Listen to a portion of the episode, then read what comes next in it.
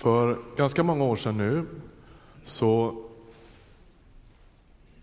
var jag med i en enkel liten bönestund när vi bad för en kvinna i medelåldern ungefär. Hon eh, var sjukpensionär, det säger man väl inte längre, det heter något annat nu, men ni fattar, hon har, kan inte jobba mer i hela sitt liv därför att hon har så svårt hjärtfel.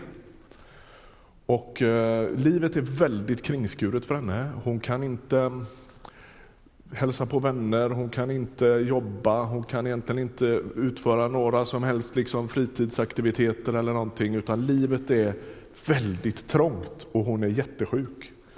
Och vi var några ganska unga vuxna, tror du var med Ulli, och vi bad för den här kvinnan och hon eh, blev frisk.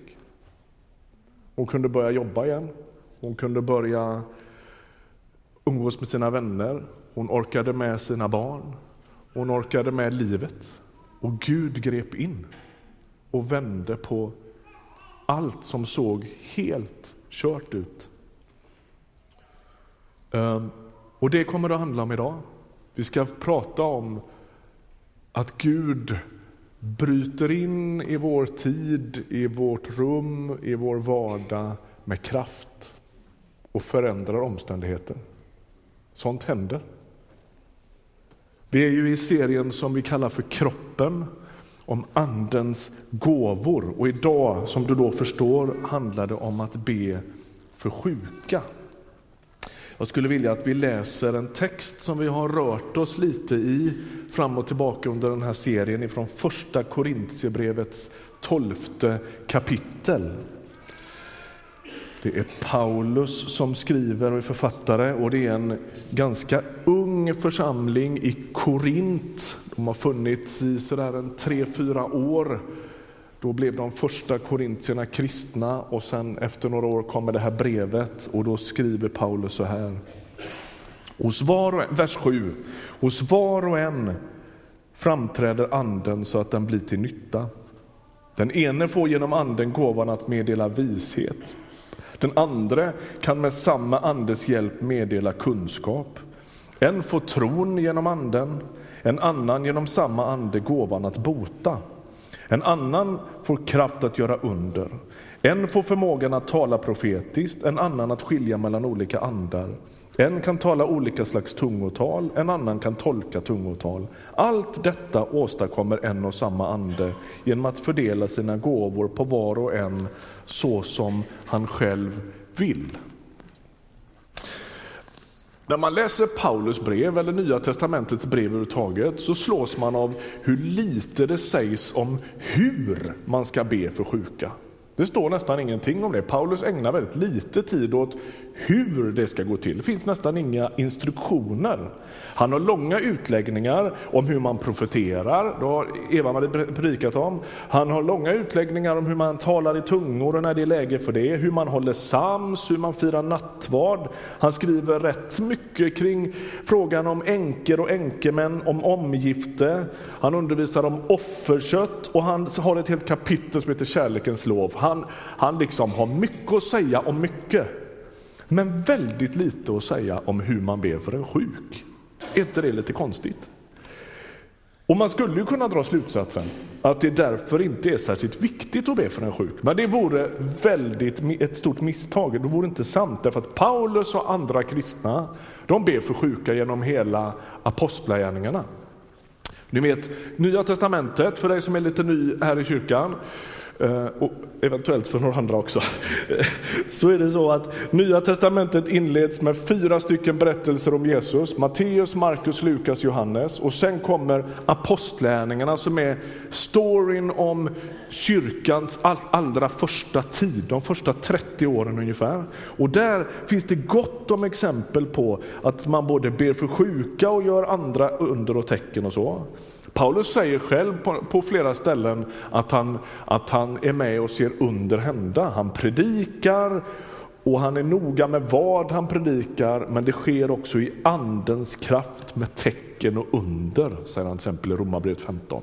Alltså, vi kan inte dra slutsatsen att eftersom han inte instruerar så mycket så är det inte viktigt. Utan man skulle kunna dra precis den motsatta slutsatsen.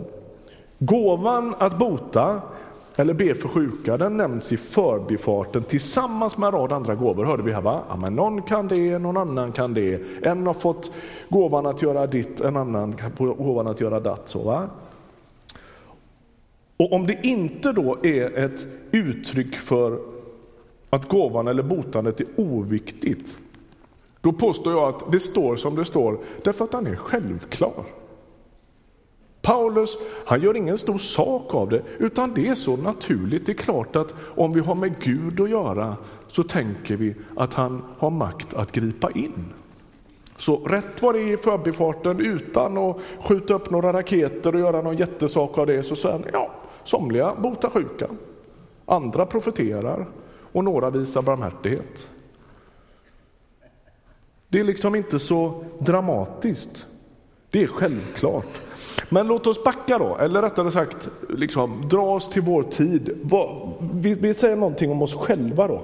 Vi lever ju i en värld och en världsbild som svenskar generellt, där vi ju på många sätt har uteslutit Gud och uteslutit någon sorts andlig värld och andligt kraftfält. Om vi pratar svensken i generellt. Vi är inomvärldsliga. Vi, eh, folk i allmänhet är ju inte särdeles intresserade av att fundera över Guds kraft. Man har fullt sjå med att liksom navigera i den synliga världen. Eh, och vi, vi är rätt liksom, fokuserade på den egna, eller åtminstone den mänskliga kraften. Vi är rationella, vi är kloka, vi är genomtänkta, vi är balanserade, vi är upplysta människor. Man kan skönja lite andra trender också. Det finns ju, finns ju liksom en ganska tydlig eh, rörelse bland en, en del svenskar då, att man söker sig till lite nyandlighet och, och man liksom frågar andar och man grejar. Va? Men på det stora hela skulle jag ändå säga att svensken är betydligt mer rationell än den genomsnittliga världsmedborgaren. Om du åker nästan vart som helst i världen så räknar man betydligt mer med det osynliga den andliga världen.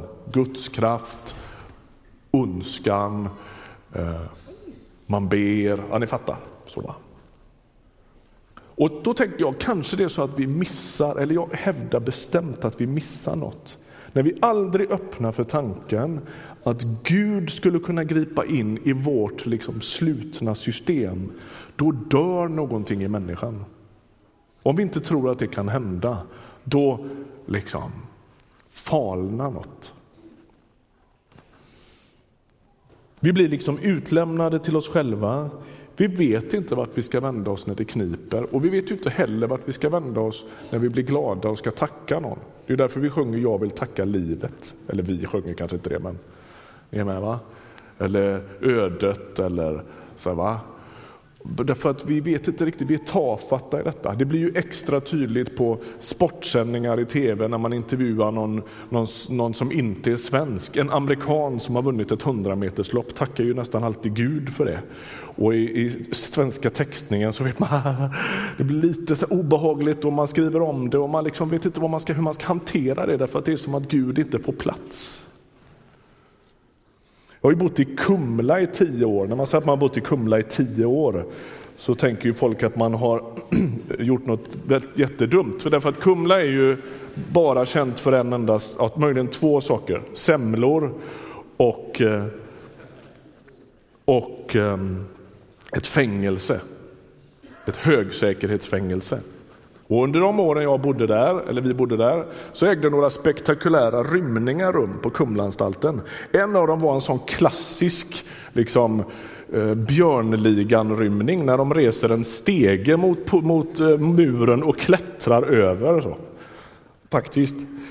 Och, och när det hände så reagerar säkerhetssystemet med att bygga en ehm, eh, elstängsel och taggtrådsförsedd eh, anstalt som är i princip helt rymningssäker. När man åkte för, Kumlaborna blev chockade när vi åkte förbi där. Det såg inte ut som Sverige.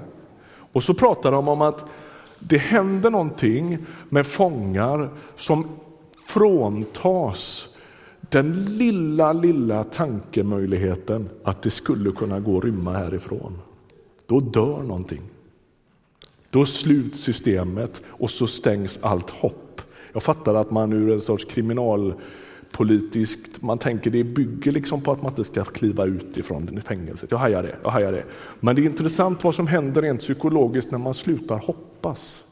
Det är då man tar gisslan och skjuter sig ut eller tar sitt liv. Därför att den där drömmen om att rymma, den håller en vid liv.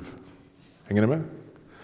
Och när vi har stängt vårt system liksom, och säger Gud finns inte i det, vi räknar inte med honom, det finns inget hopp om att han skulle kunna gripa in, då tror jag att det dör en sorts gnista i människan. I Jesu liv, där finns det bön för sjuka mest hela tiden. Han botar alla möjliga sorters människor. Han gör det på massor med olika sätt. Det som är intressant är att det i princip går till på ett nytt sätt varje gång. Vilket ju hintar till oss att det är ingen idé att försöka skapa någon sorts så här, eh, snäva mönster av exakt hur man gör när man ber för en sjuk. Därför att Jesus han ändrar sig hela tiden. Ena gången lägger han händerna på någon, nästa gång botar han någon som han inte ens har träffat. Gå hem, din tjänare är frisk nu. Eller någon gång är det en besynnerlig händelse när han spottar på marken och gör någon liten gegga och kladdar i ansiktet på folk. Va? Alltså det går till på så många konstiga sätt och det är olika varje gång. Så vi gör ingen liksom um, så här, lära av det. Det finns noll fokus i bibeltexterna på metoden. Däremot finns det fullt fokus på vem Jesus är och vad han kan. Låt oss läsa från Matteus fjärde kapitel, Matteus evangeliet. Det gillar jag. Nu kommer det bra bibeltext. Är ni beredda? Han vandrade omkring i hela Galileen, vers 23. Han vandrade omkring i hela Galileen och undervisade i synagogorna, förkunnade budskapet om riket och botade alla slags sjukdomar och krämpor bland folket. Ryktet om honom spred sig hela Syrien och man förde till honom alla som led av olika sjukdomar och plågor, besatta, fallande sjuka och förlamade och han botade dem. Och stora skaror följde honom, folk från Galileen och Dekapolis, från Jerusalem och Judeen och från andra sidan Jordan. Försök att tänka den här bilden. Jesus går runt i de här städerna och byarna och det står att han undervisar, han förkunnar budskapet om Guds rike och han botar alla slags sjukdomar och krämpor. I någon bibelöversättning står det han botar alla slags sjukdomar och skröpligheter. Är inte det lite fint på något sätt? Här kommer alla dessa skröpliga människor och Jesus han verkar så generös. Han delar ut. Liksom. Han ber för den, han botar den. Han, liksom. Och Det står på något ställe senare när Jesu liv sammanfattas att han gick runt och bara gjorde gott. Och det är min enkla, enkla predikan och mitt ärende idag. Att försöka måla det för dig. Att Jesus kliver runt fortfarande i våra liv och i världen för att göra gott. Han botar sjukdomar, han lättar bördor, han löser knutar, han botar alla möjliga skröpligheter i ditt och mitt liv. Guds mission det är att upprätta och hela. Allt går sönder när människan väljer, vänder sig bort från Gud. Och Det ska förstås utifrån en sorts allmän mänsklighetens dåliga läge. Det betyder inte att det stämmer på individplan, att den som är sjukast har vänt sig längst bort från Gud. Det finns inga sådana orsakssamband, utan det är mänskligheten som har drabbats av katastrofen. På alla plan har det gått sönder. I relationerna, i friden, i, um, i, i relation med Gud, i relation med skapelsen. Och allt är sönder, allt är smittat, allt står under död och bedrövelse och skröplighet. Och så kommer Gud med sin mission att upprätta och att hela det igen. Allt han sysslar med handlar om att göra det trasiga helt. Det är så han jobbar. Han slår inte sönder, utan han botar.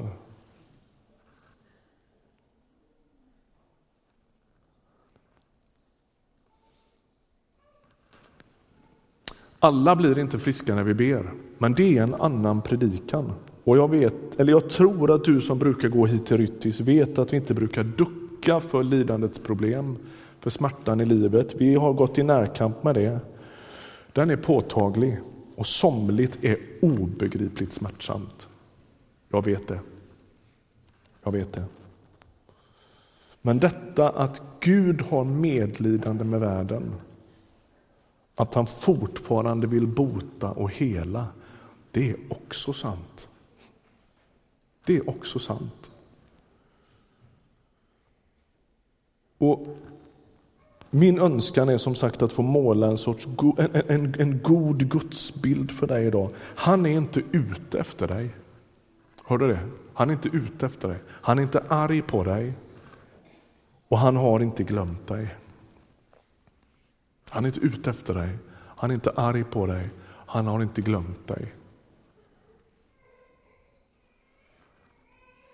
Alla gåvor som Bibeln beskriver, som vi människor kan ha, de har två tydliga drivkrafter. Det, det, ena är att bygga upp och hjälpa människor.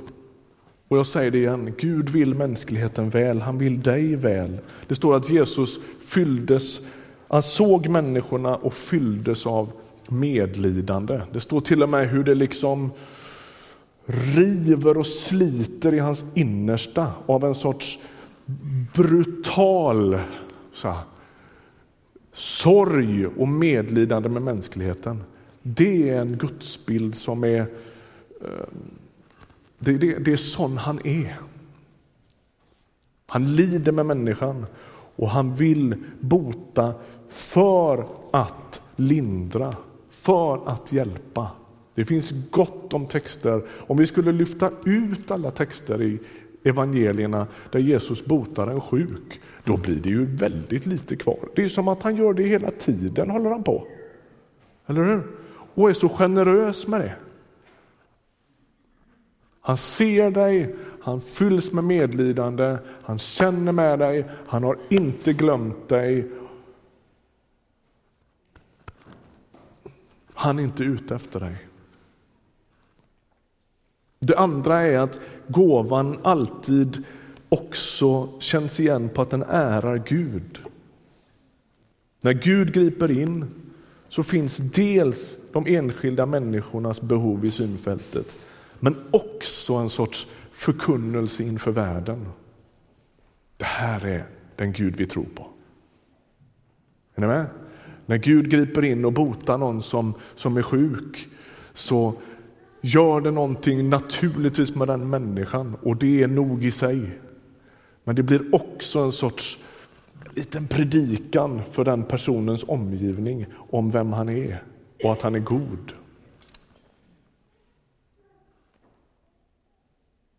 Han vill nämligen inte bara den där sjuka personens bästa utan också alla de andra människornas bästa. Han går runt och gör gott. Någon har sagt så här, det kallades evangelium. Ni vet, evangelium betyder glatt budskap eller glädjebud. Det kallades evangelium därför att det hade en lättande effekt på människor. Det är bra sagt.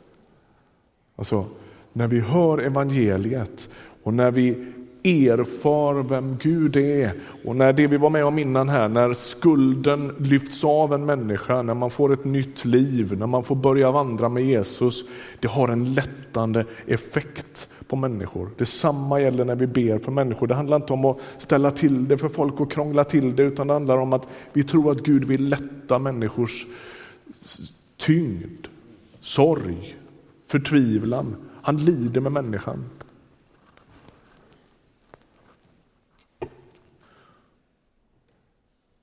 Om vi vänder perspektivet bara lite kort. från den som är sjuk till den som vill be. Hur vet man att man har gåvan att be för någon som är sjuk? Finns det speciella lägen när man ber eller hur tänker man och hur gör man? Ja, jag tänker så här, kan, kan vi försöka komma överens om någon sorts avspändhet i det? Ja, men låt säga att Gud griper in var femte gång vi ber. Vi släpper hela frågan om varför det inte sker oftare, vi bara låter den vara. Okej? Okay? Då kan vi be för fem människor och en blir frisk. Eller också kan vi be för 500 och så blir 100 friska. Är ni med? You know where I'm getting. På något sätt tänker jag så här, och jag, är, jag har den djupaste respekt. Jag, du som brukar gå hit, du vet att, att jag, jag har själv haft skäl att slita med frågan om smärtan i livet. Det har vi alla. Jag bagatelliserar inte den. Det jag säger är, det är en annan predikan. Därför att det är också sant att Gud ibland räcker ut sin hand och botar den som är sjuk. Det är också sant.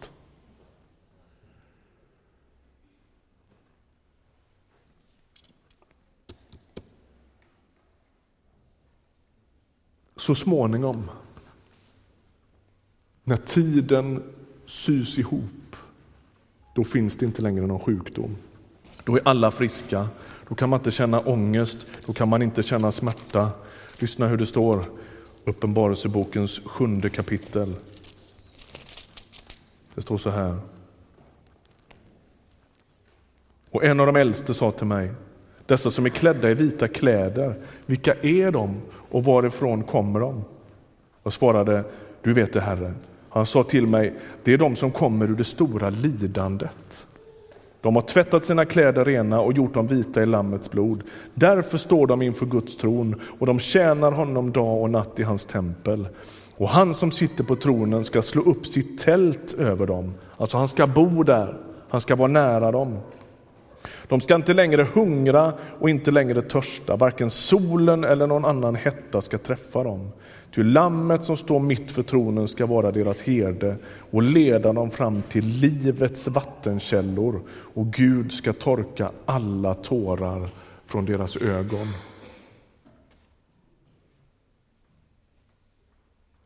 Gud i egen hög person ska sträcka ut sin hand och torka dina tårar. Det finns inte längre någon död. Vi ska dricka ur livets vattenkällor. Du som känner hur slitsamt det är, hur kämpigt det är, hur sjuk du är. En dag ska du få dricka ur livets vattenkällor. Det är målet. Där finns ingen ångest. Där finns inga överarbetade vårdenheter. Där ska både patienten och den stressade sjuksköterskan få vila. Så är det. Där finns ingen cancer.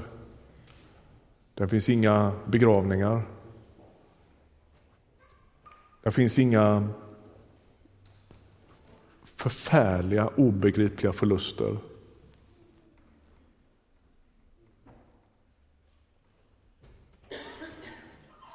Gud själv ska torka dina tårar. Det där har inte hänt än.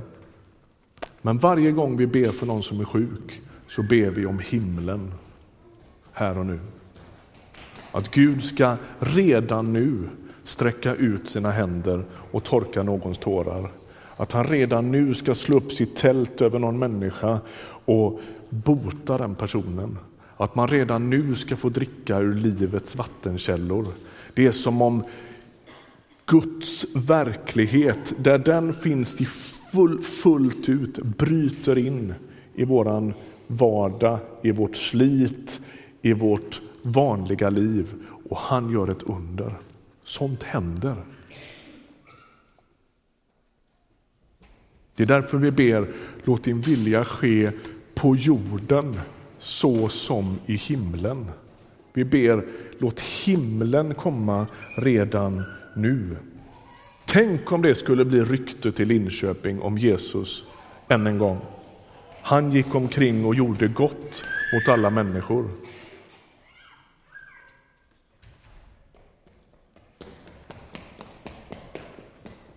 Jag ställde frågan innan, hur vet man att man har gåvan att be för någon som är sjuk? Hur ska man tänka? Ah, jag tänker prova, prova. Be för människor. Och om det är så att du bär på en djup längtan, om du märker att det rör sig någonting alldeles särskilt i dig när vi pratar om att människor i vår närhet har blivit sjuka och du tänker det är inte okej, okay. Gud måste få gripa in i detta. Då skulle jag säga att det är min jag tycker jag har sett det ibland i människor i min närhet, att det finns en sorts hint i det, en sorts antydan i det om att Gud har lagt ner en gåva. Du kanske inte vet det, du kanske inte tror dig om det, men Gud vill använda dig i det. Ta sats. Säg kanske i lunchrummet eller över staketet hos grannen, vet du vad, jag ska be för dig. Börja i det lilla, du kanske inte vågar göra det där och då och lägga händerna på och greja, men du kan, du kan börja i det lilla, jag ska be för dig ikväll. Nästa gång kanske du skulle säga, vet du vad, enkelt här utan att vi liksom gör det här till någon grej som du behöver känna, känna dig obekväm inför. Kan inte jag bara få be en enkel bön för dig? Tar dig i handen och så, Gud, grip in i min vän. Gör honom frisk. Är du med? Testa, ta språnget, våga.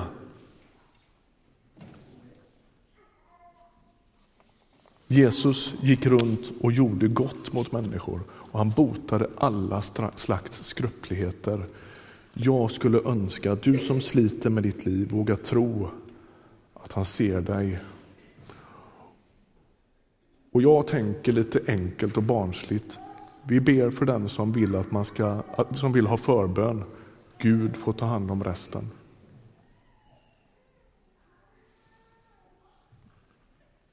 Kanske du som bär på den där längtan om att få be för någon som är sjuk också skulle få förbön idag. Du ska få det tillfället om en liten, liten stund. För vi tror att Jesus fortfarande går runt och gör gott mot människor. Ska vi be tillsammans?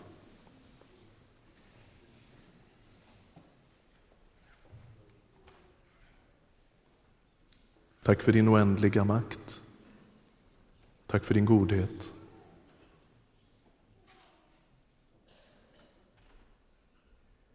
Tack för din blick. Tack för att du med ett varmt blödande hjärta ser mänskligheten. Du fylls av medlidande. Vi ber, rör vid oss. Fortsätt att göra det du är känd för. Bota de sjuka. Räck ut din hand. Lätta vår börda, bota vår smärta. Amen.